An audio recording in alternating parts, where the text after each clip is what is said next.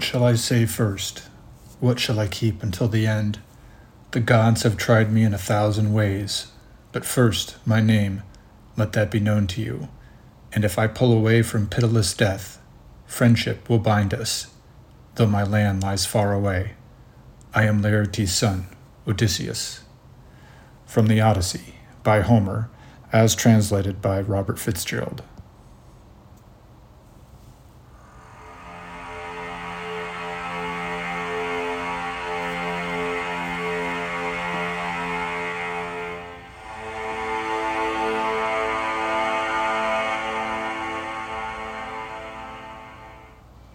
Hello and welcome to the Western Traditions Podcast. My name is Rob Paxton, and this is the eighth episode of The Greek Sun, a series of podcasts about how the history of ancient Greece impacted Western civilization. Beginning in 2021, I produced 25 episodes about the history of the ancient world, from the beginning of the universe to the rise of the Persian Empire. In the summer of 2022, I concluded that first series of podcasts and began to speak about ancient Greece beginning with the rise of Mycenaean culture. A couple months ago, I released an episode about the Iliad, the first of Homer's two great epic poems about the Trojan War and its aftermath. Today, I will discuss the Odyssey, the second of those two works by Homer, which relates how one particular hero, Odysseus, struggled to find his way back home after the fall of Troy. For more information about this podcast or any of its episodes, please visit the website at western traditions.org. That's western traditions.org, where you can listen to all the episodes, see some helpful maps, check out my source lists, and find good books to read about subjects covered in the episodes. If you like, leave a comment or ask a question, and please remember to support the podcast through the PayPal or Patreon links found there. And with all that out of the way, let's get into the Odyssey.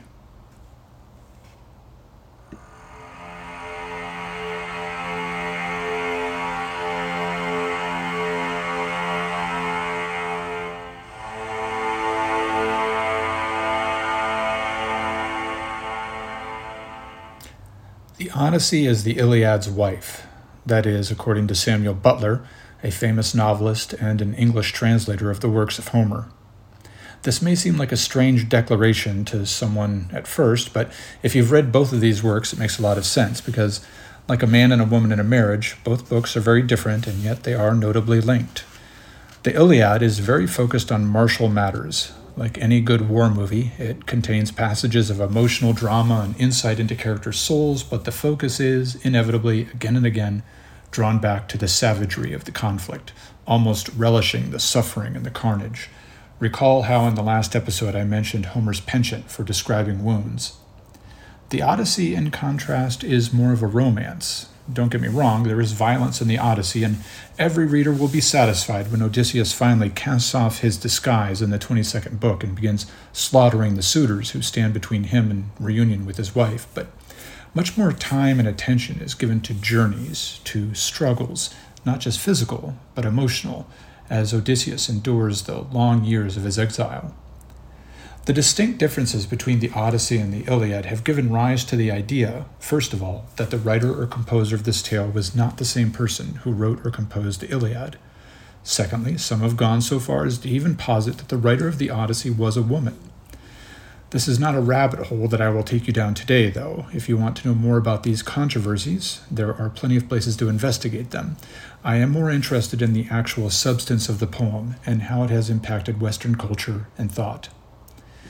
But the role of women in the Odyssey in itself is worthy of discussion. In the last episode, I noted how women were barely noticeable in the Iliad, and when they were noticed, they were typically only noticed for their beauty. And the female goddesses, for the most part, were either the nagging Hera or the insufferable stuck up beauty queen Aphrodite. And these goddesses are usually quickly shut down by the male gods, such as when Zeus menaces Hera into docility, Aphrodite is even assaulted by a human male and forced to flee the battlefield.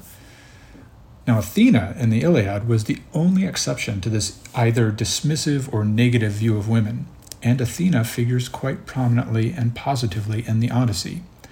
In the Iliad, the entire menagerie of gods was represented, and the various gods either came themselves to the battlefield to sway the hearts of mortals, or they sent their messengers, such as Iris or Hermes. In the Odyssey, It is almost as if the entire pantheon of the gods goes on vacation and leaves management of the situation down below to Athena, who guides the story from start to finish. Now, Poseidon and Hermes will play occasional roles, but they are usually restrained from doing anything that keeps Athena from fulfilling her chosen destiny for her stalwart follower, Odysseus. The depictions of human women are, as you will see, also quite different in this second work by Homer and women are everywhere in the Odyssey. They appear in most of the many episodes in Odysseus's return home, and their roles are quite prominent and strong. There is Circe, the divine enchantress, and then there's Calypso, the immortal witch, as just two examples. But there's also the very human Penelope, Odysseus's wife, both a loyal spouse and a clever wife who eludes the overbearing will of dozens of suitors for years with her cunning tricks. Let us not also forget the lovely Nausicaa, the princess Odysseus encounters in his journeys, and who is described as the very soul of feminine grace, without any disparaging exceptions made in the text. She is simply a wonderful young girl whom Odysseus meets and befriends. Now, the Odyssey is also not just shorter in length than the Iliad, but it also moves much more quickly. While there is less martial action perhaps than in the Iliad, the pace of the story is much more energetic. But enough introduction and preface. Let's open the book now and begin to follow the tracks of Odysseus as they lead away from the shores of Troy back home to Ithaca.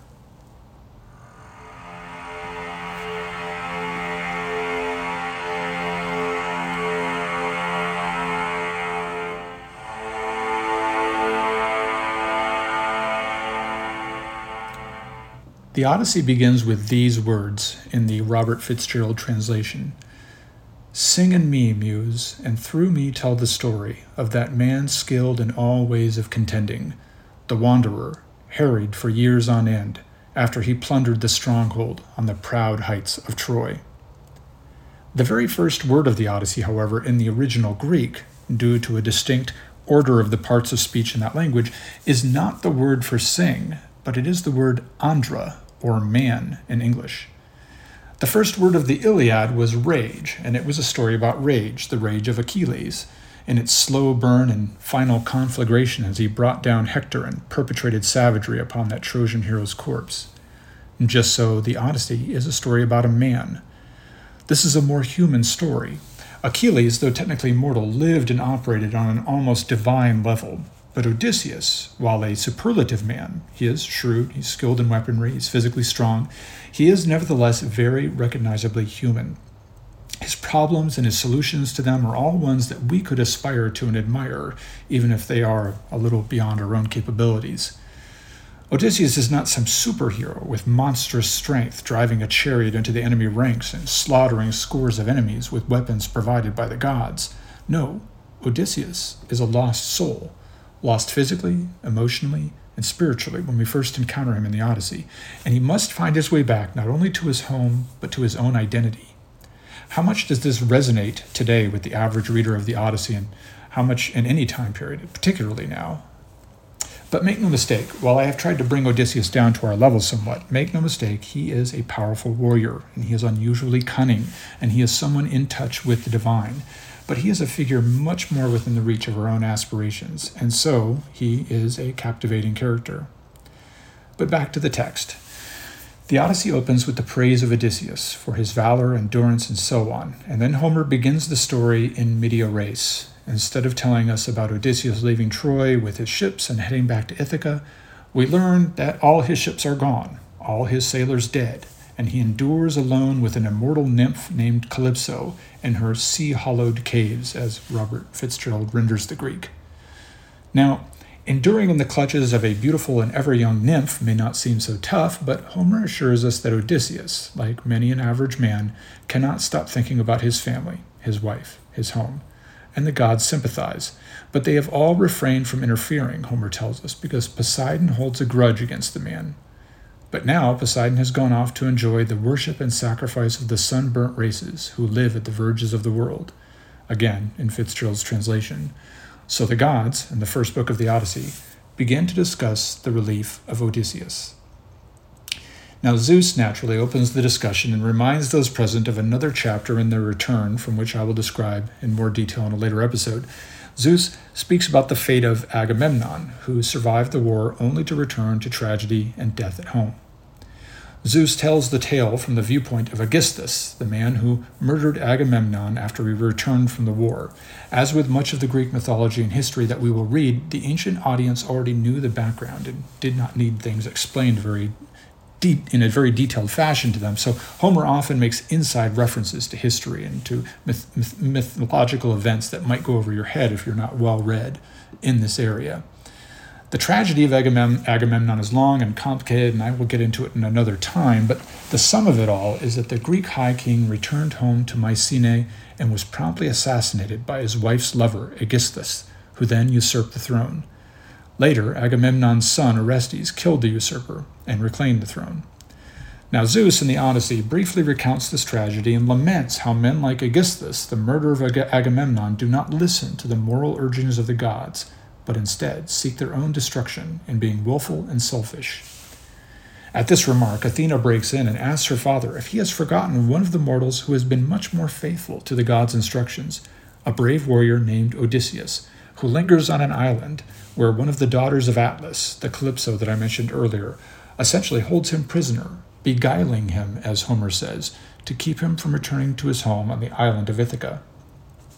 Zeus responds in favor. He has not forgotten that great man Odysseus. The king of the god remarks that no mortal is half so wise. Again, in the Odyssey, the gods praise Odysseus' wisdom before his strength. Anyway, Zeus says, Poseidon has had enough time to make the man suffer for poking out the eye of the sea god's son, the Cyclops Polyphemus.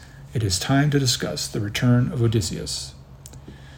Now, a couple of things about this depiction of the discussion among the gods. First, quickly note that Zeus gives us some bit of foreshadow here about Odysseus stabbing out the eye of Polyphemus. We haven't heard the story yet, so it acts as a type of foreshadow, but the audience in Homer's time probably had heard of this event already. There were at the time of the writing probably a variety of stories circulating about the adventures of Odysseus and others after the Trojan War. And when we come to the period of classical Greece, there will be a number of excellent stage plays to read about these adventures. But furthermore, this heavenly dialogue, along with all the divine discussions on Mount Olympus and the Odyssey, is quick and concluded without any conflict among the gods.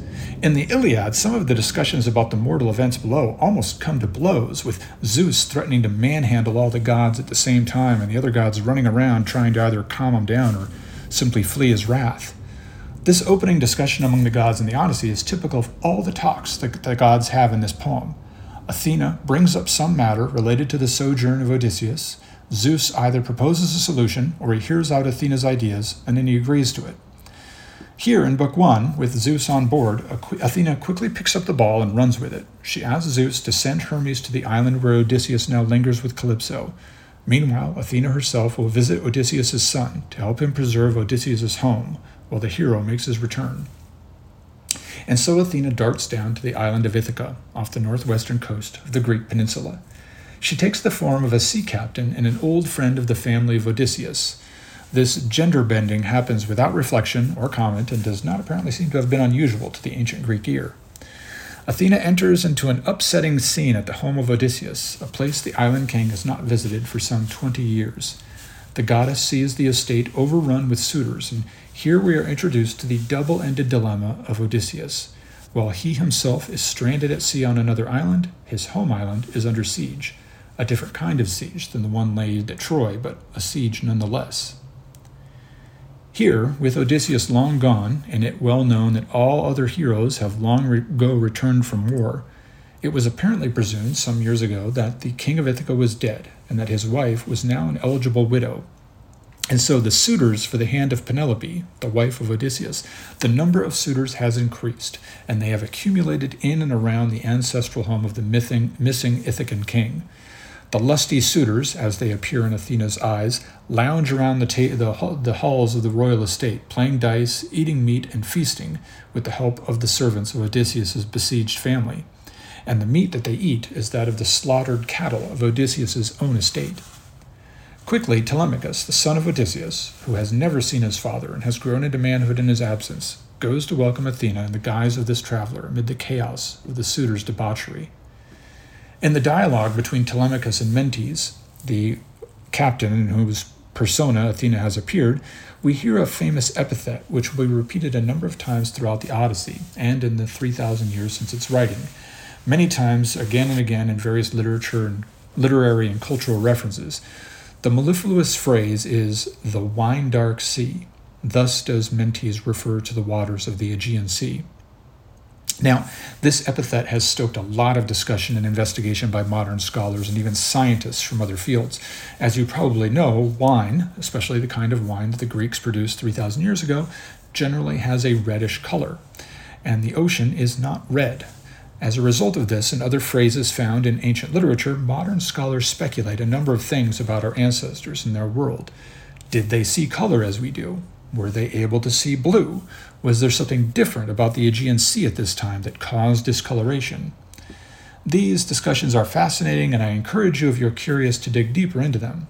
For the purposes of this podcast, I am content simply to say that it is a beautiful phrase the wine dark sea, wording that sticks in the mind, as evidenced by the thousands of times that authors have mimicked the phrase down through the centuries. Now, anyway, Athena, in the guise of Mentes, introduces himself, or herself, to Telemachus as an old family friend. Mentes recalls Odysseus and remarks on the likeness Telemachus bears to his father. Telemachus reveals that he is, in fact, reputed to be the son of Odysseus, but, in a truly sad and touching confession, Telemachus reveals his doubts about his lineage, having never seen his father, living as he is in the shadow of a man lost to mystery quote, the whirlwinds got him, unquote, as Robert Fitzgerald renders it in English. The legendary man went off to war and never returned. Telemachus is in the worst of all possible situations, he concludes. Two good results res- resulted from his father going off to war were possible. Odysseus might have returned and maintained order in his realm and raised his family, or he might have died among friends at Troy and been remembered in funeral rites so that his family could carry on, his mother could marry, and his son could inherit his estate and begin his adult life. Instead, all continues in a state of uncertainty. Is the king dead or not? In the interim, bad men do as they will on the island of Ithaca, with no consequences to suffer. Telemachus is perhaps the first in literary history to exemplify a type of character later embodied in Shakespeare's Hamlet that lost son who is without his father to provide guidance and consequently, consequently lives without purpose and in some way lacks a certain assertiveness, and this willpower must be supplied, or the boy will suffer for it. Thus suffers Telemachus, a horde of grown men misusing his father's estate, and Telemachus, having grown up to some extent amid this insult to his own manhood, feels powerless to do anything about it. Certainly, he probably feels somewhat emasculated, knowing that his father, were he present, would set things straight and matter of factly slaughter these evil men even as they danced and sang and feasted. Athena moves the plot along quickly now. Still in the persona of Mentes, the old family friend, she says that Telemachus should first call an assembly and explain his dilemma to the gathered populace and demand that the suitors be expelled from his home. Then the young man should gather a ship and a crew of friends to travel by sea to the homes of Nestor and Menelaus, names well remembered from the Iliad. Those men can possibly tell him more about the fate of his father Odysseus. Knowing then if the man is alive or dead, then Telemachus should return home and do what is appropriate. Hold out for another year, perhaps, if he feels the father is alive. If he learns for certain that his father is dead, then he can hold a funeral and give his mother away in marriage. And then, Athena says through the mouth, through the mouth of Mentes, Telemachus should follow in the footsteps of Orestes, the son of Agamemnon, and kill outright the men who dishonor his father's memory, family, and estate. Then, excusing himself, Mentes suddenly disappears. Here is the passage from Book One of the Odyssey. With this, Athena left him, as a bird rustles upward, off and gone.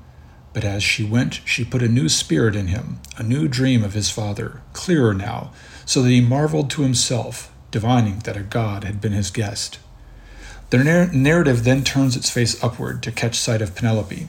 As a minstrel sings to the suitors about the return of the heroes from Troy, Penelope comes down the stairs from her quarters on the second floor. She asks the minstrel to stop singing such songs, but is countered by her son, who insists that the minstrel sing on about this theme, the travails of those who survived the war. Penelope then returns to her room and weeps for Odysseus. Athena, pitying the poor woman, casts a sweet sleep on her eyes, as Fitzgerald tells it. Telemachus, though, then turns on the suitors. Have a good time tonight, he says. Tomorrow there'll be an assembly. And afterward you will not return here, but go to your own homes and eat your own food. This sudden manning up of the orphan Telemachus upsets the suitors, particularly Antinous, who vocalizes his hope that Telemachus never becomes king with such a haughty attitude. At this juncture, another suitor enters the dialogue. Eurymachus tells Telemachus to calm down, and anyway, he asks, Who was your visitor? The suitor wonders aloud if Telemachus's visit friend or visitor brought news of Odysseus. Obviously, this would be a concern for the suitors were the brutal war hero to return and find a lot of unprepared men sitting around his house harassing his wife and child. Just an old friend, Telemachus, Telemachus replies, and as for my father, there is no hope. Thus he falsely soothes the suitors, and they turn back to their games and their feasting. The first book ends as night falls and the suitors depart home. Telemachus retires to his bedroom upstairs in a sort of tower that overlooks everything, and where an aged servant, a slave really, by the name of Eurycleia, tends to him before he falls asleep, thinking of Athena's advice.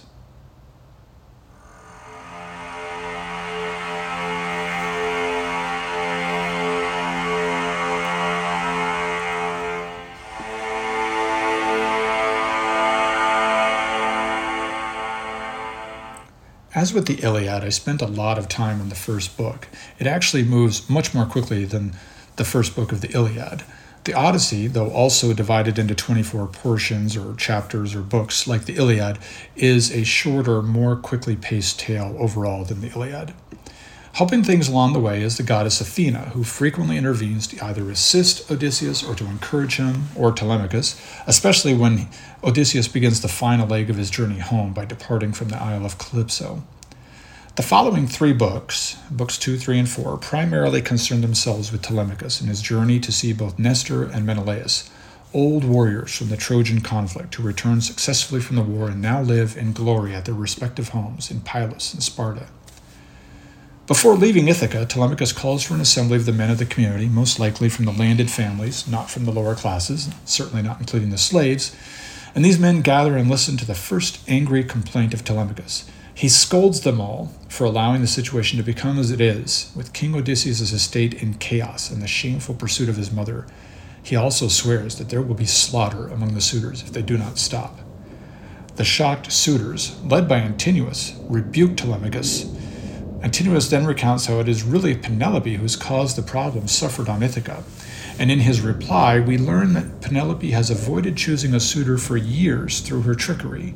He describes the now famous story in which she insists on weaving a death shroud for the father of Odysseus, Laertes, who still lives. After its completion, she will choose a suitor and marry.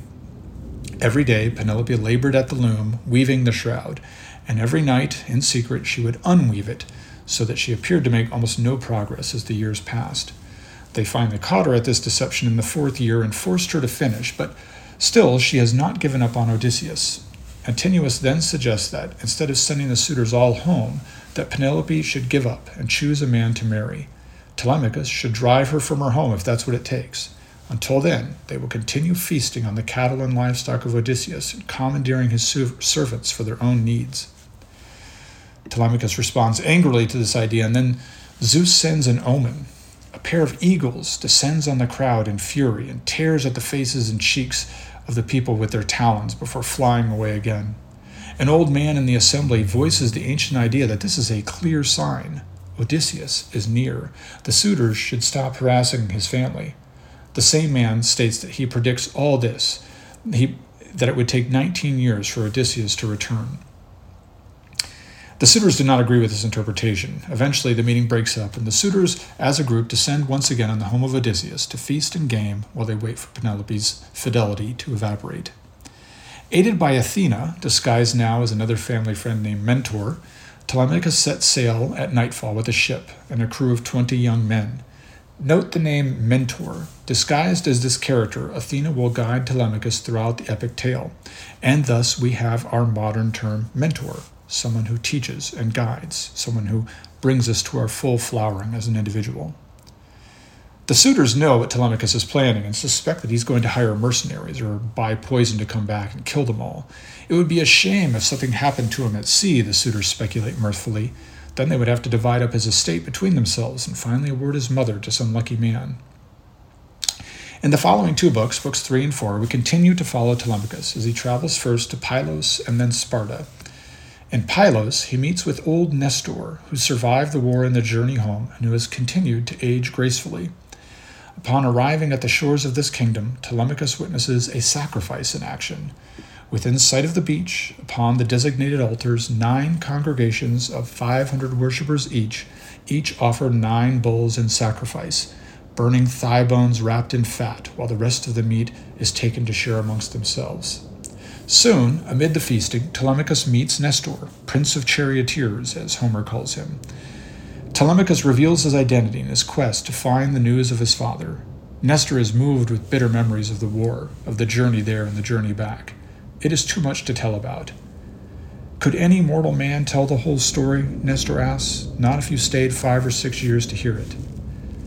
Nestor does describe a moment at the end of the war after they had plundered Troy. He recalls that Menelaus wanted to get going straight away and push out to sea, but Agamemnon wanted to sacrifice a hecatomb in order to placate Athena, who was angry at the Achaeans, perhaps for the theft of her palladium from Troy, or perhaps just due to the extremes to which the Greeks had given themselves over in their destruction of Troy, killing all the men and enslaving all the women and children. There is no agreement on the matter, and the army splits acrimoniously Half leave with Menelaus immediately, and the other half stays with Agamemnon. Of those that leave, Odysseus decides to turn back and rejoin Agamemnon. The rest, though they suffer some scares on the way home, are back in their homelands on mainland Greece within a week. This seems both easy to believe and incredible. A quick glance at the map shows us that Troy would have been on the northwest coast of Anatolia, or modern day Turkey, just across the Aegean Sea from now from what we now think of as traditionally Greek lands. It's easy to imagine, with favorable conditions, a quick trip from Troy back to the Peloponnesian Peninsula, where many of the allies came from. But we also know that it took nine years for Odysseus to make essentially the same journey, though he had to travel slightly farther west and north around Cape Malea to reach his home island of Ithaca on the western coast of the Greek peninsula. This gives you an idea of the strange trouble that Odysseus must have encountered on his journey. I mean, he could have reached his home walking, provided he got a quick boat trip across the Dardanelles Strait in a matter of weeks or months. How could a journey by ship have taken so long? It is like telling someone telling you that it took them nine years to get from San Francisco to LA or from Berlin to Paris. It begs for explanation. Even those who stayed behind with Agamemnon returned home in a reasonable amount of time, though with their own difficulties. As I described earlier, some sailed into trouble. Others, like Agamemnon, returned to treachery in their homes. Menelaus himself, though he departed early, ended up being blown off course and stranded in Egypt. But he became rich over there for several, during several years, trading with the natives, and returned home late with his recaptured Helen and his ships full of gold, only to discover that his brother Agamemnon was long, long ago murdered. But long winded Nestor ultimately cannot tell Telemachus anything about Odysseus he should travel overland to Sparta and speak with Menelaus, who sits on his throne there. The next morning, before Telemachus departs, the citizens and the, shi- in, the, in the ship's crew gather before the gate of Nestor's palace, and the sacrifice is performed for his departure. Here it is in the Fitzgerald rendition. Now, most of the men named in this passage are Nestor's sons. the heifer came from the pasture, the crewmen of Telemachus from the ship. The smith arrived, bearing the tools of his trade, hammer and anvil, and the precision tongs that he handled fiery gold with. And Athena came as a god comes, numinous to the rites. The smith now gloved the, each horn in a pure foil beaten out of the gold that Nestor gave him, a glory and a delight for the goddess's eyes, while Echephron and Stratios held the horns. Aretos brought clear lustral water in a bowl quivering with fresh cut flowers, a basket of barley in his other hand. Thrasymedes, who could stand his ground in war, stood ready with a sharp two bladed axe for the stroke of sacrifice, and Perseus held a bowl for the blood. And now Nestor, strewing the barley grains and water drops, pronounced his invocation to Athena and burned a pinch of bristles from the victim. When prayers were said and all the grain was scattered, great hearted Thrasymedes in a flash swung the axe, at one blow cutting through the neck tendons. The heifer's spirit failed. Then all the women gave a wail of joy. But the men still held the heifer, shored her up from the wide earth, where the living go their ways, until Pisistratos cut her throat across. The black blood ran, and life ebbed from her marrow. The carcass now sank down, and they disjointed shoulder and thigh, thigh bone, wrapping them in fat. The passage goes on. I, I give it here at length to underline a previously described theory that the works of Homer were entertainment, yes, but they were also mystical books. Certainly, they were used that way in late antiquity, and they were possibly even religious manuals. Otherwise, you might ask if the people were already familiar with the minutiae of sacrifice, why would Homer describe the steps of the sacrifice so explicitly? More sacrifices will be made and described in detail throughout the epic. Now, when Telemachus arrives at the palace of Menelaus later, the people here are also gathered for a great feast, because one daughter is being sent away to marry the heir of Achilles, and a son of Menelaus is also going to marry. Arriving as anonymous strangers, Telemachus and Nestor's son are welcomed as sacred guests to the feast. Menelaus, the red haired king, as Homer calls him, Menelaus overhears Telemachus whispering to his friend that the palace is as beautiful as that of Zeus must be. Here, Menelaus does himself credit and quickly corrects the young man that nothing can compare to the wealth and glory of Zeus. Arrogance in ancient Greece was a deadly sin, even though this was a supremely virile and warlike culture. Even the greatest men were expected to render honor and submission to the gods. Recall from the Iliad how quickly even men in the heat of savagery, like Achilles, would stop in their tracks when the gods made known their wishes. Menelaus speaks of the war and the troubles that followed, but eventually remarks on how he misses most one man from among all that he met in the war, how he misses that great warrior Odysseus. Now, Telemachus at this point breaks down weeping, and Menelaus realizes who the boy is. Here we are visited by another familiar face from the Iliad when Helen enters the room. She is still beautiful, though decades have passed since Paris stole her away for her beauty. Once she stood with the Trojans, but was rescued, if you want to call it that, from the ruins of that city, and brought back eventually to her husband's realm. She immediately sees the guests and remarks that the one weeping must surely be the son of Odysseus, she having known that warrior as well. Soon all are in tears, moved by the unexpected encounter with ghosts of the past. They all agree to put off any long talks until the morning when all has slept. Helen drugs the wine that Telemachus is drinking to help him find slumber, while she tells a quick tale about an encounter she had with Odysseus during the war. According to Helen's recollection, Odysseus infiltrated Troy during the war on a reconnaissance mission. He beat himself to a pulp and covered himself in rags so as to appear a beggar, but Helen knew him and questioned him. She bathed him and anointed him and swore not to report his presence until he got away, which he did after killing several Trojans, making his escape with what he had learned. Helen also takes the opportunity to assure us that she had by then repented of her tryst with Paris and longed to return home to her husband, a man without defect in form or mind, as she puts it. An excellent tale, my dear, continues Menelaus, and then he proceeds to recount another event at the end of the war in which both Odysseus and Helen figure when he and Odysseus and several other heroes were inside the hollow horse, as Menelaus puts it, the famous Trojan horse which the Greeks used to finally overcome the Trojan defenses. When, when the Trojans came and made their first inspection of that horse, Helen at that time walked around the horse, patting its sides and calling out the names of the Greek heroes, imitating their wives' voices. This caused all of the men inside to stir with emotion, and one, Ant- almost cried out, but Odysseus, with his strong hands, held the man's mouth shut and saved them from discovery. Menelaus does not say anything directly, only this tale to remind his wayward wife that he does not trust her description of her own motives. Menelaus then tells an interesting story about his adventures in exile in Egypt. Menelaus came into contact with a sea nymph and complained of his struggle in returning home she tells him that her father is Proteus, the old sea god who serves under Poseidon, and tells him how to capture her father where he lives in caverns hollowed out by the sea amid flippered seals, and to draw the truth out of him, to determine why Poseidon will not grant a successful voyage back to Greece.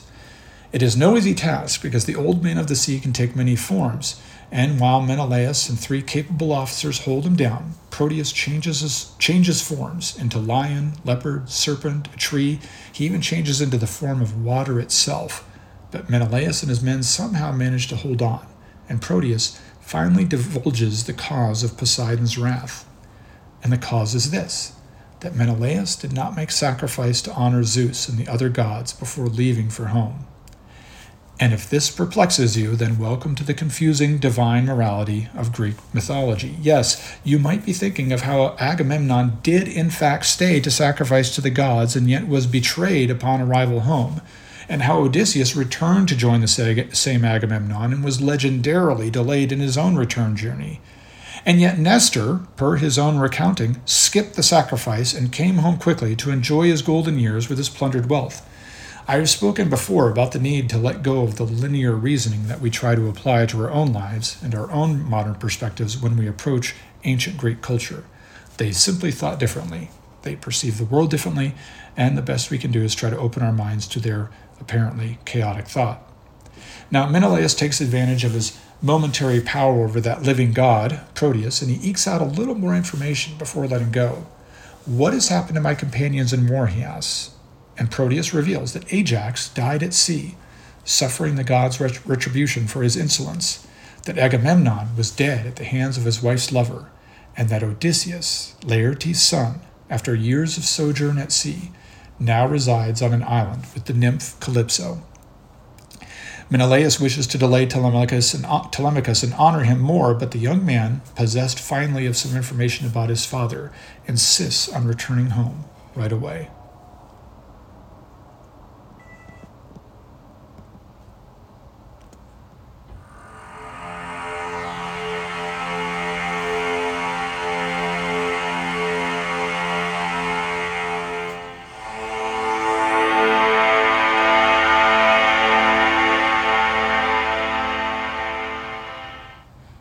We are at the end of book four and already over half an hour into the podcast. But if I have labored over some details so far, it was with good reason.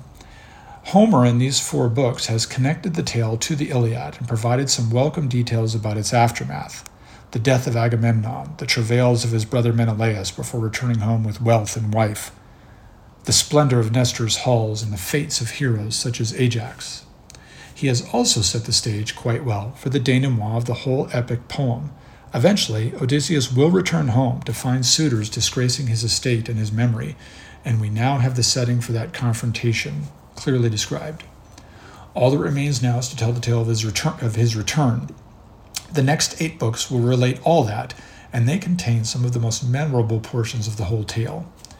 After Athena once again complains to her father Zeus that Odysseus remains trapped on the island of Calypso, the king of the gods bends quickly to her will and sends Hermes to tell Calypso that now it is time to free Odysseus, and Zeus will brook no opposition.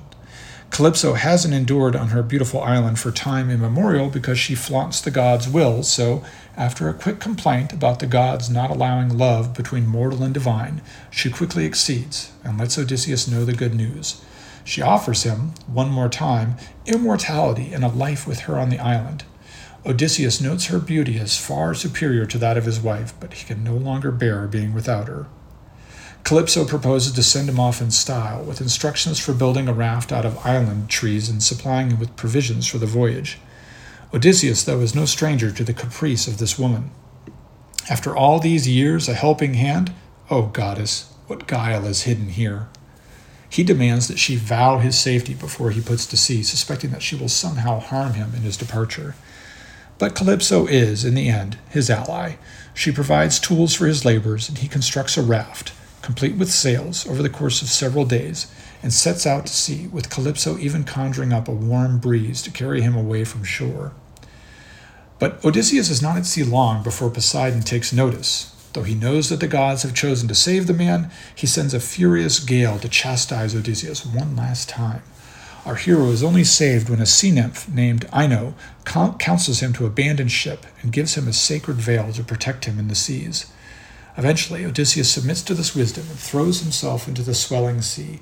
hoping without hope for survival. Of course, Athena intervenes to send a favorable current to lead the man, without his knowing, to a safe landing. After two days adrift in the ocean, somehow managing to stay afloat with the aid of the nymph's veil, Odysseus washes ashore on the island of Phaeacia, frequently identified today with the island of Corfu off the northwest coast of the Greek mainland, near modern day Albania. This is actually to the north of Ithaca. Phaeacia in Homer is presented as a sort of utopia. Notably, the Phaeacians did not participate in the Trojan War, and they spared themselves that horror. Here, Odysseus encounters first Nausicaa, a beautiful young princess of the island's royal family. Nausicaa is something new in the Homeric epic so far. She is simply an uncomplicated, pretty young girl who feeds Odysseus from her own provisions during their brief encounter on the beach. And she does this without ever knowing his identity, as Odysseus does not reveal it until the time is ripe. Odysseus encounters her, encounters her anonymously, speak, appearing only to her and her playful friends as some ragamuffin washed up on the beach. Nausicaa takes Odysseus home with her. She has pity on him, and soon the Greek warrior finds himself at table with the very king of the Phaeacians, Alcinous. He is aided here in maneuvering the social obstacles of high society by Athena, who was equally at his side when lost at sea or in battle with the Trojans year years before. And Odysseus is also ever faithful to his patroness goddess.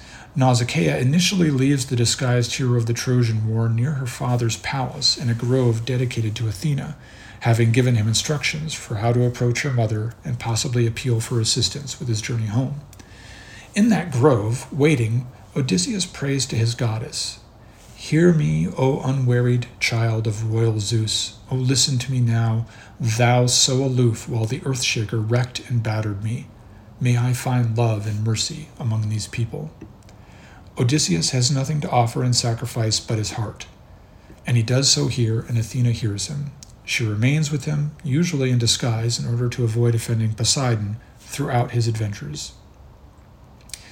Odysseus appears as an aged and weathered sailor when he throws himself down before Arete, the queen of Phaeacia, and begs passage home on a ship. The royals demonstrate their wisdom, their wisdom praised throughout Greece in respecting the rules of hospitality, and they invite their unexpected guest to a feast. Odysseus's fellow diners, among them the king and queen, are curious about his identity. He fails to provide a name, but only tells them about his most recent adventure with Calypso, here we learn Odysseus' perspective on his recent story that Zeus split and sank his ship with a lightning bolt, drowning his comrades, that he then clutched the wreckage of his ship and floated for nine days until he came ashore at Ogygia, the island of Calypso. This enchantress took him in, promised him immortality and enduring love in her sea caves, and though he endured seven years with this great beauty as her lover, he never consented in his heart. He then explains his departure from her island and slightly edits the story of his arrival on the shores of the present island. The king, Alcinous, is so impressed with the stranger's story and his bearing that he offers his daughter Nausicaa to him, that Odysseus should become his son in law. However, all that said, he also promises to send the man home if that is what he wishes. Odysseus rejoices at the opportunity. The next morning, there is a sacrificial ceremony, again, that is apparently to commemorate the departure of Odysseus. And this time, again, Homer provides a lot of detail about the ceremony, fo- focusing this time on the movements of the participants and less on the slaughter of the animal victims, which include sheep, pigs, and oxen. After the feasting, the young men begin to play athletic games, as was typical for Greeks of this time. Recall how the army celebrated a battlefield victory at Troy before the end of the Iliad with a variety of Olympic like competitions. The Phaeacians do the same now. When one young athlete provokes Odysseus, suggesting that he's too old to compete and probably did little more in life than pilot ships from port to port anyway, our hero grabs a discus and launches it farther than anyone present can even challenge. Odysseus then rebukes the young men who challenged him, but Alcinous, the king, tranquilizes the situation by bringing in a harper to sing them a song about the gods. The bard then recounts a familiar story about Ares and Aphrodite and how the cuckold god Hephaestus once captured the adulterous couple in chains he forged himself. Later, at the same event, the minstrel sings of the conquest of Troy.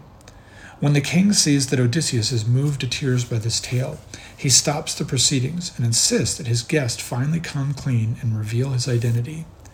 And so, in Book 9 of the Odyssey, Odysseus finally begins to recount the troubles that delayed his return home after the fall of Troy.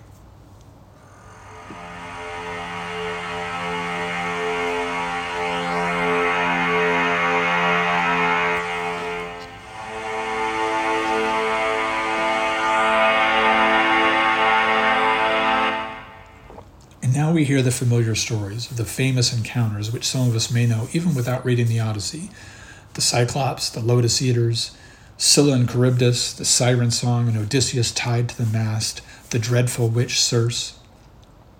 The four books in which Odysseus recounts his adventures, books 9 to 12, are in many ways distinct from the other books of the Odyssey. They are told, of course, in the first person, but they also seem to depict Odysseus differently. The, the, the Odysseus found in these books is brash, maybe even a little foolhardy, taking seemingly foolish risks, endangering himself and his men for no apparent reason, and generally exercising poor judgment. One might consider this a sign that the tales found here are imported from some already existing cycle of tales about the Trojan War hero. But perhaps they are also intended to demonstrate the growth which Odysseus has experienced, because the character of the poem's hero in the present as he is nearing reunion with his kingdom and his family. His character that at that time seems much more sober, much wiser. There's something else about the character of Odysseus that we should take note of. In his telling of his departure from Troy, he relates that he and his small fleet came back across the Aegean and immediately attacked a small town on the eastern coast of Thrace, a northern Greek realm. Unprovoked, Odysseus and his crew killed all the men and enslaved the women, but they delayed their departure and were later routed by an army that gathered in the surrounding countryside after they pillaged the town. Six men from each ship are missing as they pull away from the port town. Now, Odysseus tells this part of the story very matter of factly, and those of us like me who may idolize certain historical and pseudo historical figures like Odysseus or Heracles or Theseus or Alexander the Great or Leonidas the Spartan king, we all have to come to grips with things like this. Odysseus feels no shame, no compunction in telling this part of the story. He believes in right and wrong, he has a moral code, but this code does not prevent him from descending on undefended villages, killing the able bodied men, and enslaving the women, surely to be brutalized in sexual rampages, rampages carried out later. You can't make this episode right, and achieving the sort of cognitive dissonance required to appreciate the figures of our human past is not something I'll spend time on in this podcast, but I did want to highlight, not for the first or last time, the ease which with, with which some otherwise very admirable figures, the ease with which they can transition from acts of depraved violence to moments of beautiful tenderness with someone else, as Odysseus will do again when he slaughters the suitors and then cautiously seeks a gentle reconciliation with his wife, with his wife Penelope. Anyway, Odysseus relates that he nearly made it home in a matter of days. His fleet rounded the Cape of Malea at the southern extreme of the Greek peninsula, just the last leg of the journey northward up the western coast of Greece to reach his home island of Ithaca left. But winds blew him off course for ten days until they reached the island of the Lotus Eaters. He sends three men out to scout the land, but when they don't return, he finds them chilling with the locals, munching lotus flowers and forgetting the urgency of their homeward journey. Odysseus forcefully drives them back to the ships. Next, they come to the land of the Cyclops. Odysseus and his men roam a desert island near the Cyclops mainland in search of game. They feast on wild goats, and then Odysseus and one ship's crew cross over to the mainland to explore. They find a cave full of the stores belonging to one Cyclops mutton and goat meat and cheese. The twelve men with Odysseus wish to steal these goods and return to ship, but Odysseus, while wise and shrewdly calculating in so many other scenarios, demonstrates one of his occasional bouts, bouts of erratic decision making. He decides that they'll wait in the cave, for he wishes to see the great man who lives there. Of course, the Cyclops, the one eyed giant, returns with his herd of sheep and goats and seals the cave with a huge slab of stone, too great for any number of men to move. Odysseus introduces himself and his men and vocally hopes that the giant will respect the rule of hospitality mandated by Zeus himself. The Cyclops scoffs at this. His father is Poseidon, and he cares not for the will of Zeus. And then the giant slays and eats two men of Odysseus's company. In the morning he kills and eats two more. The next night, after the giant returns and eats two more of Odysseus's dwindling company, Odysseus gives the Cyclops, Polyphemus by name, some of a powerful wine that he brought with him on the journey. Here, the Cyclops asks for Odysseus' name, and our hero lies, telling his captor that his name is Outis, O U T I S, or nobody in English.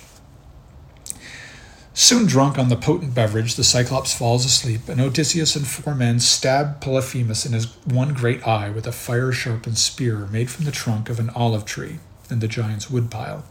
When he cries out in thunderous agony, his Cyclops neighbors call out to him, asking who has injured him. When he replies that Outis, nobody, has injured him, they laugh it off and fail to aid him. In the morning, Odysseus and his remaining men escape by hiding under and among the herd that leaves the cave with Polyphemus. But again, Odysseus is not satisfied with his escape. He makes another strange error of judgment. Reunited with his ship, he taunts the giant and reveals his true name as they push away from the shore, and then the giant launches a huge boulder at them, using the sound of Odysseus's voice to guide his shot, which almost hits and destroys the ship. His sailors scold Odysseus for this foolishness. As they sail away from danger, Polyphemus prays to Poseidon to punish Odysseus for blinding him, to keep him long and far from home, even if destiny should decide that he should ultimately return home. After this, Odysseus finds refuge for a month on the island of Aeolia, where he recounts the entire tale of Troy to the local king before sailing away again with a royal gift a bag full of storm winds. But while Odysseus sleeps, his men, curious about the bag, open it up, and they are once again blown off course, all the way back to Aeolia, just as they neared Ithaca. Scolded and driven off by the king, they find themselves next in the land of the Laestrygonians, another tribe of giants who terrorize them and kill more of Odysseus's crew.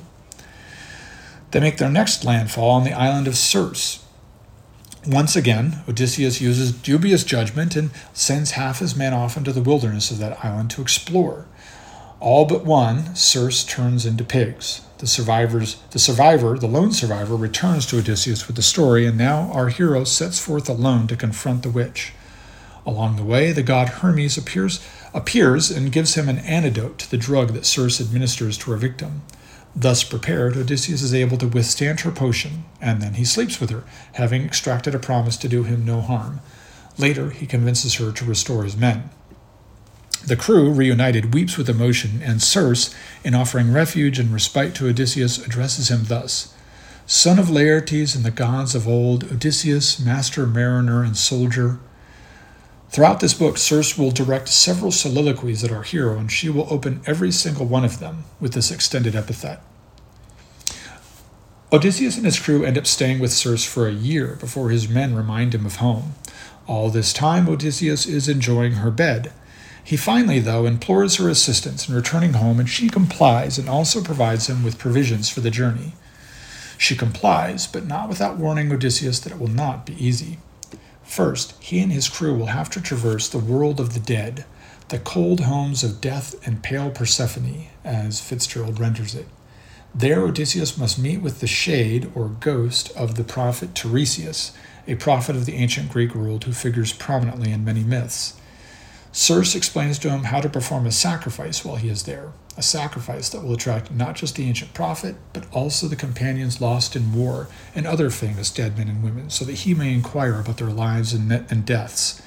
For this purpose, she gives him a black ewe and a black ram to be sacrificed there in the land of the dead. By this time in the story, we have long been in an imaginary geography. Some scholars have tried to identify Circe's island with some regions near Italy, but without any real certainty. Odysseus's journey to the world of, de- of the dead takes him first to the realm and region of the men of winter, hidden in mist and cloud. This might make you think that Homer knew something of northern climes, such as Scandinavia, let's say, but there are no other details to suggest that he or other Greeks of his time actually knew anything about such faraway lands. Perhaps such description came secondhand from travelers who had been so far north, though. Anyway, arrived in the land of the dead, Odysseus and crew dig a pit and pour around it libations of milk and honey and cut the throats of the animals so that their blood pours into the pit. where it may accumulate in a deep pool so that the dead may approach and drink. Book 11 is a litany of dead friends and heroes who come to see Odysseus in the land of the dead. Phantoms emitted from the crowd of shades that gathers greedily around the pool of blood. Odysseus sees the shade of his mother, though she still lived when he left for the war, but he holds her off with a bared sword until he is finally approached by Tiresias, who, like Circe, addresses Odysseus as son of Laertes and the gods of old. As he does with all whom, with whom he wishes to speak here in the land of death, Odysseus allows Tiresias' shade to kneel and drink from the pool of blood. Then the prophetic ghost tells Odysseus how to navigate his future, that he will next come to the land where Helios the sun god keeps his cattle. Provided Odysseus does not bother these cattle, good sailing will bring him home to Ithaca soon. Otherwise, he will lose all his remaining companions in strife and come home alone to his family only after the passage of many years, full of longing, and he will return to a land divided by insolent men eating your livestock as they court your lady, he says.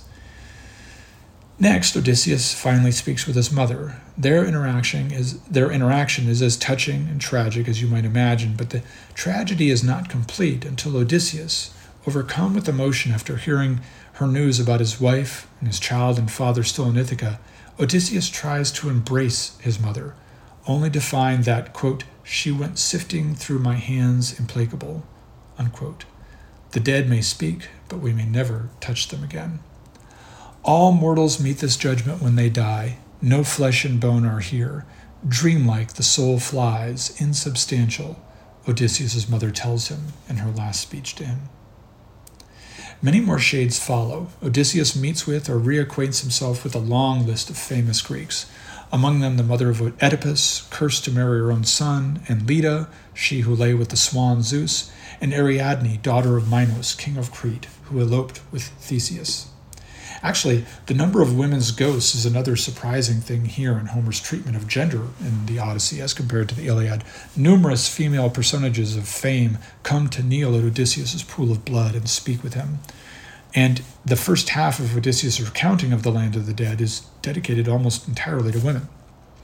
After confessing that the number of women's shades that he saw are too many to name, Odysseus lets the story rest.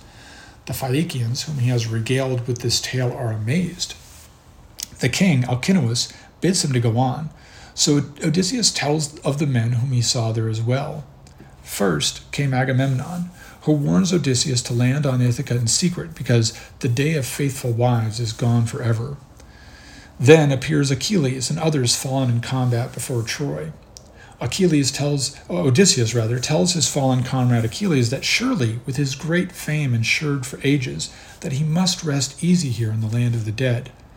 Achilles dispels this notion quickly in a memorable passage. He says, I would rather be a slave in a poor man's house than be king of the dead. After the fallen combatants of the Trojan War pass, Odysseus sees Minos, king of Crete, and Orion the hunter, but not all the dead simply wander in the shadows here. Some are punished for their evil deeds, such as Sisyphus, who rolls a great stone uphill only to have it roll back down, and he starts the same task over eternally. then Odysseus sees something quite odd. He sees the phantom of Heracles, who is not really there, apparently, for the physical Heracles, according to Homer in this passage, revels eternally with the gods. Perhaps Homer is accommodating this part of the story, which may date from several centuries before this time, with a contemporary view of the afterlife, which by then had granted some sort of blissful life to the greatest of heroes in a place others will name the Elysian Fields. Odysseus desires to, desires to stay longer and speak with a multitude of the ancients, such as Theseus, but suddenly he is overcome by the fear that, quote, Persephone had brought some darker, from some darker hell, some saurian death's head, unquote. A shocking departure into horror here. Odysseus' thought of some fierce lizard, perhaps a dragon, that might come for him in that land of night. Quickly, he and his men return to the ship and push out to sea. The travelers then return to the island of Circe. They carouse a bit, and Odysseus takes another chance to lie with the witch, whose pillow talk consists of solid instructions for his return home, because if he is to follow Tiresias's guidance, he must find a way first to the land of Helios. Circe tells him about the sirens who will seduce men with their song to crash on the rocks. Next, a rocky sea realm through which not even birds may pass. Then they must try to thread the needle and navigate between two sea troubles, Scylla and Charybdis. The former a tentacled monster eager to grab passing sailors, the latter a great sucking whirlpool that can swallow ships whole. Circe counsels him to sail closer to Scylla and risk her tentacles, rather than go close to the maelstrom of Charybdis and risk the whole ship. Odysseus wants to know how to fight the monster, but Circe tells him there's no hope in combat. They must simply row hard, and some lives will be lost in the passage. Only then will they come to the land where Helios keeps his beef cattle. Many know the adventure which follows.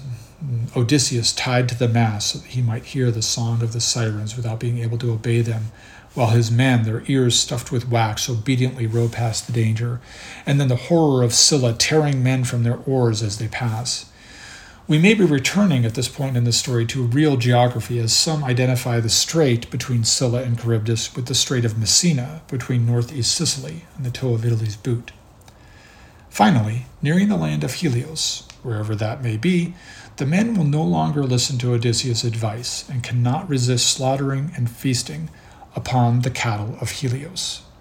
This offended sun god then complains to Zeus, who permits the men a week of feasting though there are strange omens, such as animal carcasses, even those already roasted, lowing like living cows. Once at sea, the ship encounters rough weather, and finally Zeus lets fly with a bolt and splinters it, sending all into the turmoil of the churning waters. Odysseus alone survives, clinging to wreckage, but the current brings him back to Scylla and Charybdis, Somehow he survives passage alone and is floating along on his piece of his ship's timber and comes ashore at Ogygia, the Isle of Calypso, where he lingers for many years before embarking on the present journey which has brought him before the Phaeacians.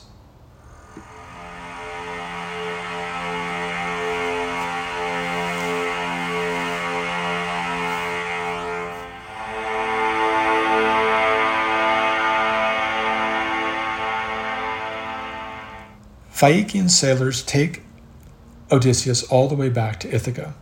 On the long journey, the hero falls asleep, and Odysseus is left ashore on his own island by these friends with treasures at his sleeping side. Poseidon, angry that the Phaeacians have short circuited his revenge against Odysseus, he pleads with Zeus to make things right, and Zeus does so, waiting until the Phaeacian ship is within sight of its home before turning it to stone. The king of Phaeacia, seeing this event, shuts off his island from the world and forbids the landing of all outsiders. Odysseus, meanwhile, wakes on the shore of some strange island as he thinks, not recognizing his own land.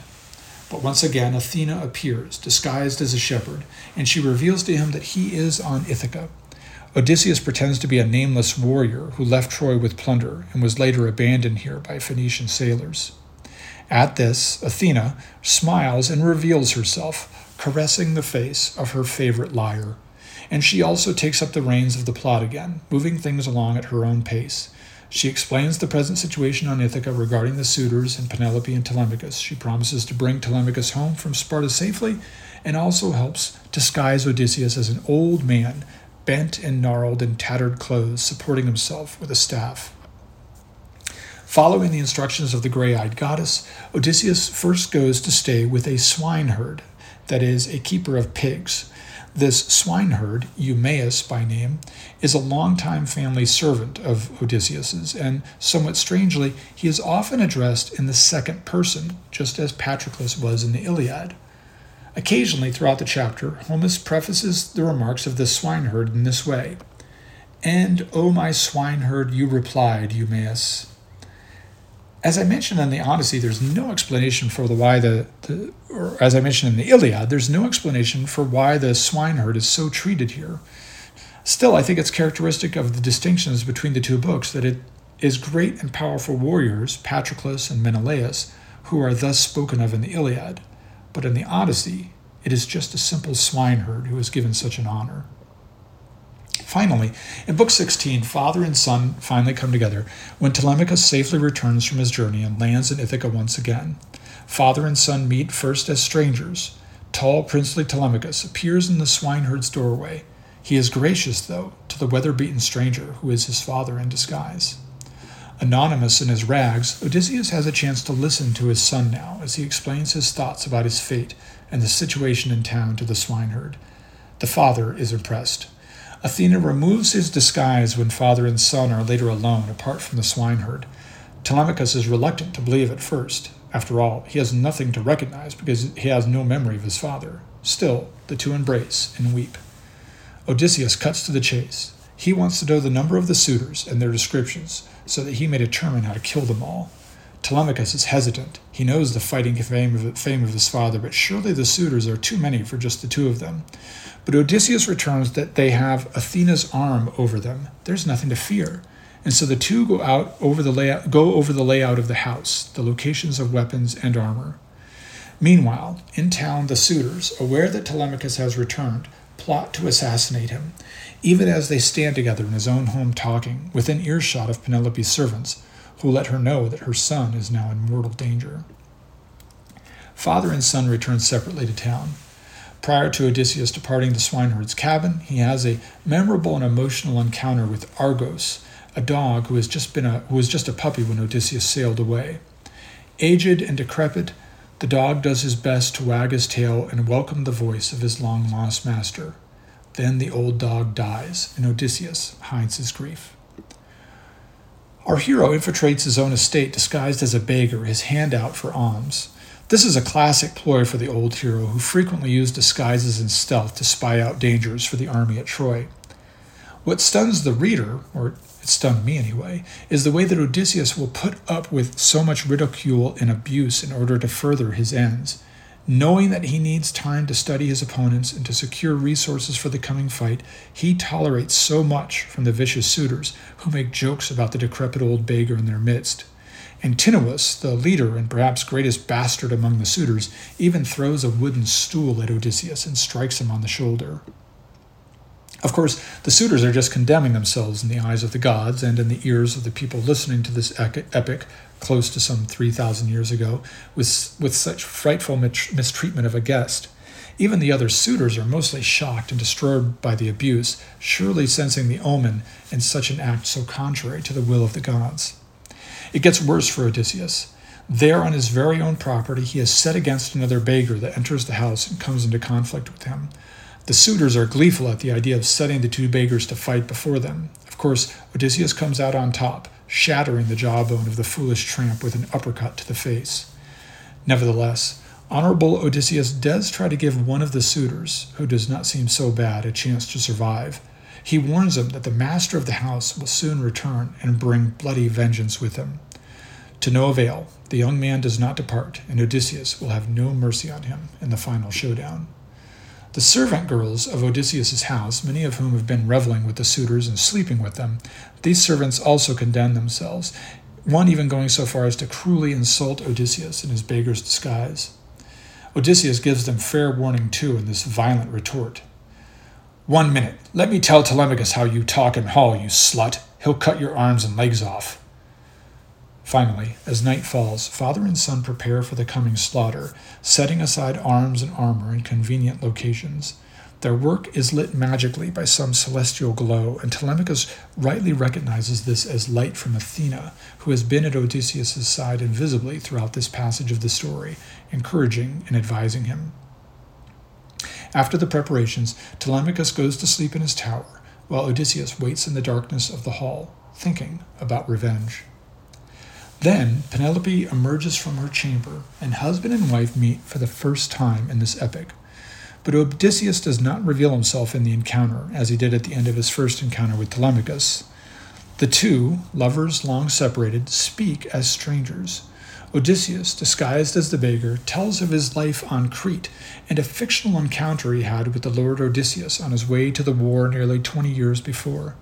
He speaks with such detail that he brings Penelope to tears.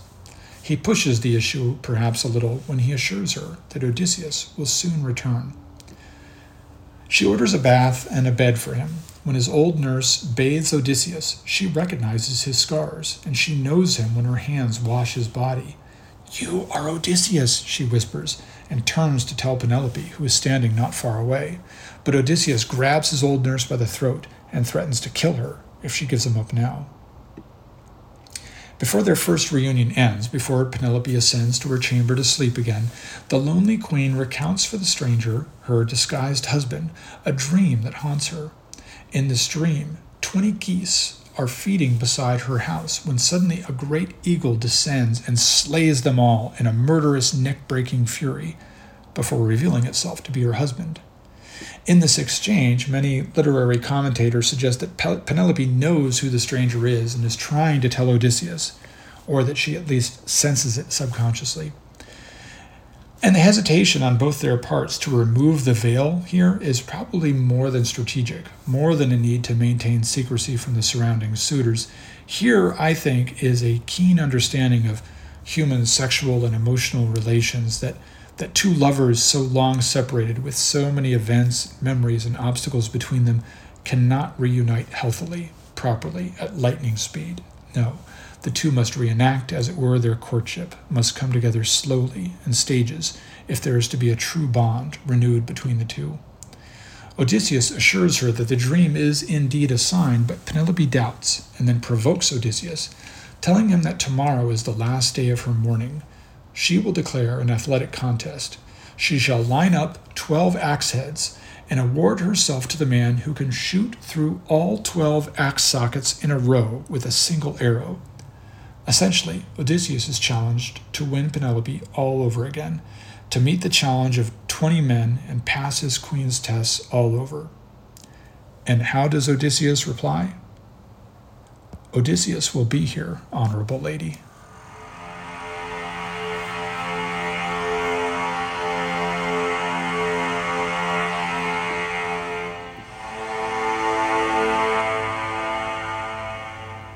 The last five books of the Odyssey contain the climax and denouement of the entire tale. The actual test of the bow does not happen until Book 21. The events and material in between, in many ways, just underline previous themes that the suitors and many of the house servants, male and female, are unjust, treacherous, and inhospitable. When the time comes to test the suitors, they learn that there is a key piece of the challenge they must not only fire an arrow through 12 axe sockets lined up in one shot, they must also do so with Odysseus's old hunting bow, which he left behind before leaving for the Trojan War. They must string the bow themselves too, and Odysseus's bow was famously hard to string, requiring the greatest of strength. Before any suitor might try, Homer includes another brilliant piece of suspense. Just as Penelope appeared on the verge of accepting Odysseus but did not declare herself, just so Telemachus demonstrates his capability of replacing his father, even though he does not actually carry out the usurpation. Telemachus, before any of the suitors, picks up the bow, and after a mighty struggle, after three attempts, he is about to string the bow successfully on the fourth try. Only his father, Odysseus, sees this impending success, and as Homer says, noticeably stiffens in response, and this subtle body language causes Telemachus to back off, to fail on purpose. The good son makes way for his father one last time to let him lead and be the man of the house. The suitors laugh and line up to try. All fail. Though some of them try a variety of means to complete the bow, none manage to string it, let alone fire an arrow through the axes. Their degenerate leader, Antinous, suggests that they relax, rest, for the night and try again the next day. Odysseus, in disguise as the beggar, expresses his desire to attempt the shot. After much disparagement from the suitors, Telemachus and his mother convince the suitors to stand back and let the old man try. To the great shock of the suitors, Odysseus, in one deft move, strings the bow. He plucks the string like a harpist, and the suitors, mid mockery, fall silent. Then there's a thunder crack outside, a clear omen from Zeus. In a flash, Odysseus nocks an arrow and lets it fly clean through the twelve axe sockets, and I'll let Homer himself tell the rest.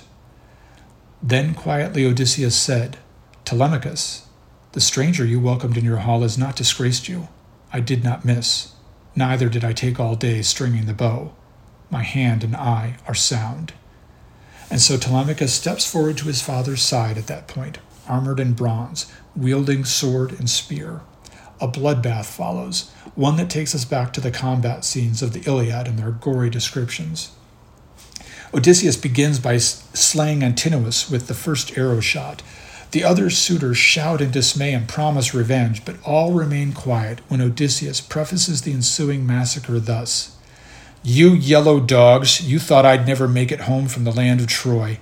You took my house to plunder, twisted my maids to serve your beds. You dared bid for my wife while I was still alive. Contempt was all you had for the gods who rule wide heaven, contempt for what men say of you hereafter. Your last hour has come. You die in blood.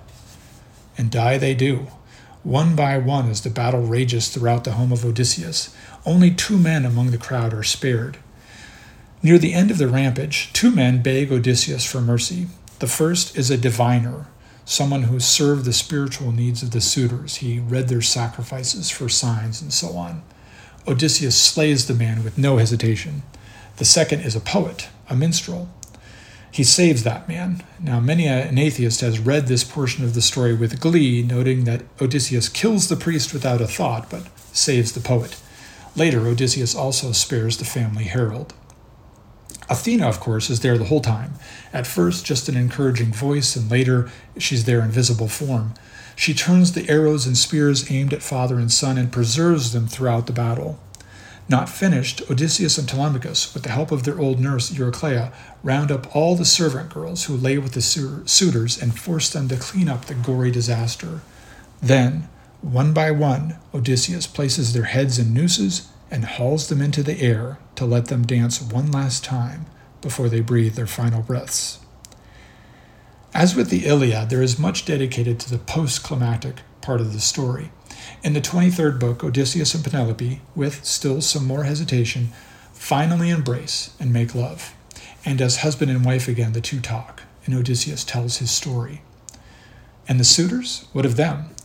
Dead, their souls seep down to the underworld, amid ghosts and squeaking bats, as Homer tells it. And there the narrative briefly departs and depicts the shades of Achilles and Agamemnon once again, now meeting one another and reflecting on their lives. They also meet the souls of the newly arrived suitors, who tell them of how Odysseus returned, how his wife connived against them, and how he and his sons slayed them all.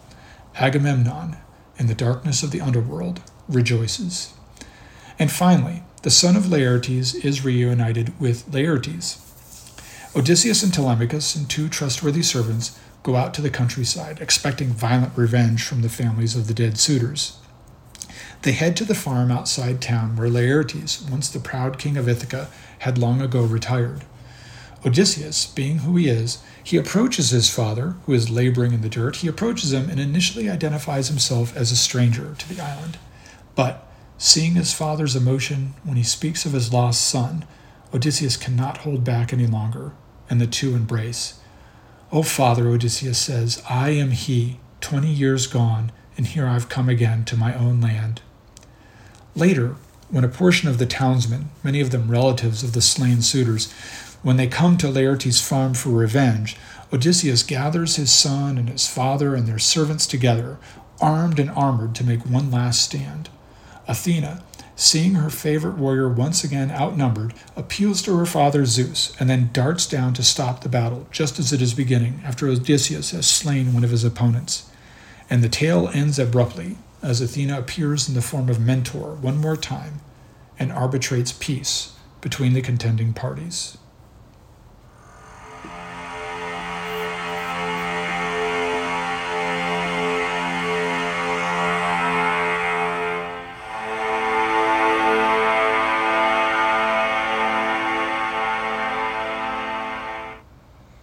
So the tale has come to an end. The tale of the Trojan War began at a celestial wedding attended by gods and heroes. The Iliad began with the rage of Achilles on a foreign beach and open warfare between the gods. The Odyssey ends in an armed scuffle in the countryside. Achilles fought his last battle in the Iliad with a shield crafted by the god Hephaestus himself. He slays the great Trojan hero Hector in an earth shaking battle. Odysseus fights his last battle with second hand armor and weapons scrounged from his modest estate. He slays an angry neighbor who is out for blood vengeance. The story arc really reflects another key distinction between the two books. While the Odyssey retains many elements of the fantastic, it also demonstrates a gradual return to reality, to the mundane world anyway, just as Odysseus himself slowly returns to real geography and to the real world after his episode in the land of the dead. The man who held the shades of the heroic dead at bay with his sword while a chosen few drank the blood of his sacrifices before revealing the secrets of death this same man ends his story in a glorified knife fight with his rustic neighbors. This podcast could go on forever without leaving the topic of the Iliad and the Odyssey. There is so much to discover, to understand, to interpret. It is in its possible reflections on the culture of the late Bronze Age in Mycenae, the meaning of the depictions of mythological figures, the myriad differences between the two texts, and so on. Before I go, however, I, I do want to close out this portion of the podcast series, and I want to point out some aspects of the two books which I think will pertain most significantly in the study of our Western trad- traditions, things that link them to other topics and materials that we've already covered or will cover in the future. One simple but interesting trait of this story, particularly the Odyssey, is the doubling of characters and events in the text. In the early books of the story of Israel in the Bible, for example, we find numerous doublings, stories either retold entirely in different places in the text or more commonly, stories with similar themes and plots recast with different characters.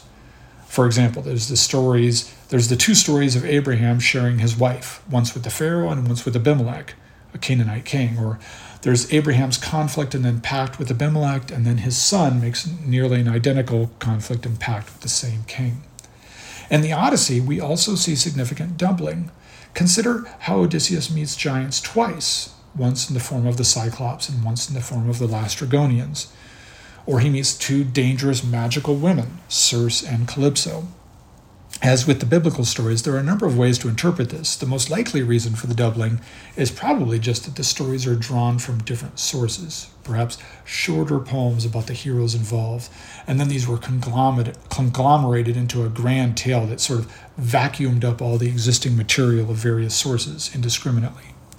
If this seems a little clumsy, you might prefer the idea that these stories are purposefully told twice to emphasize small but significant differences or growth.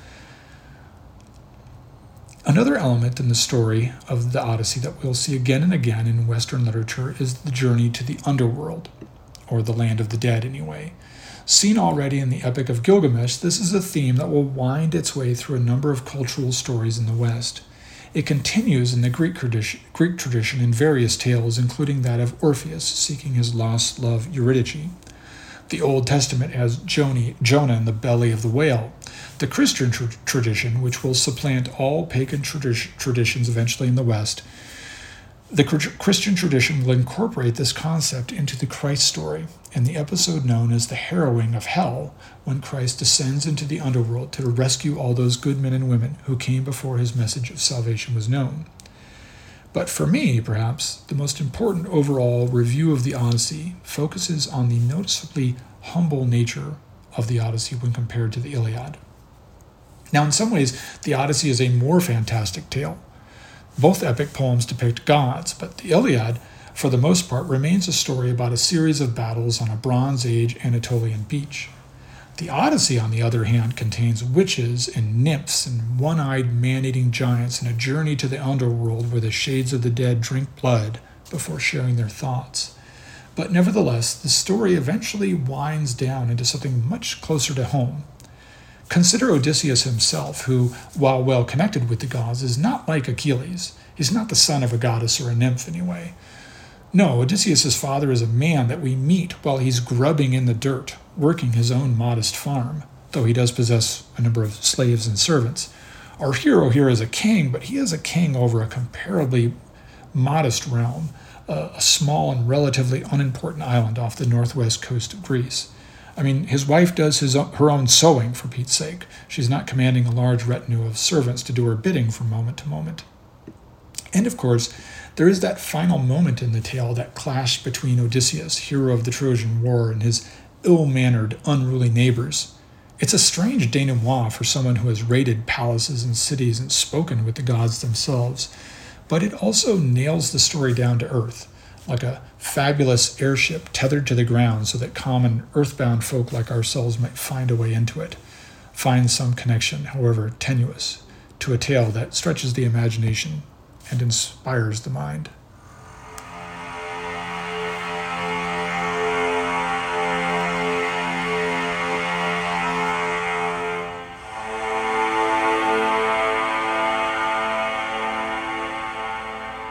The next episode will be the last one in the first unit of episodes about the Greek contribution to our Western traditions.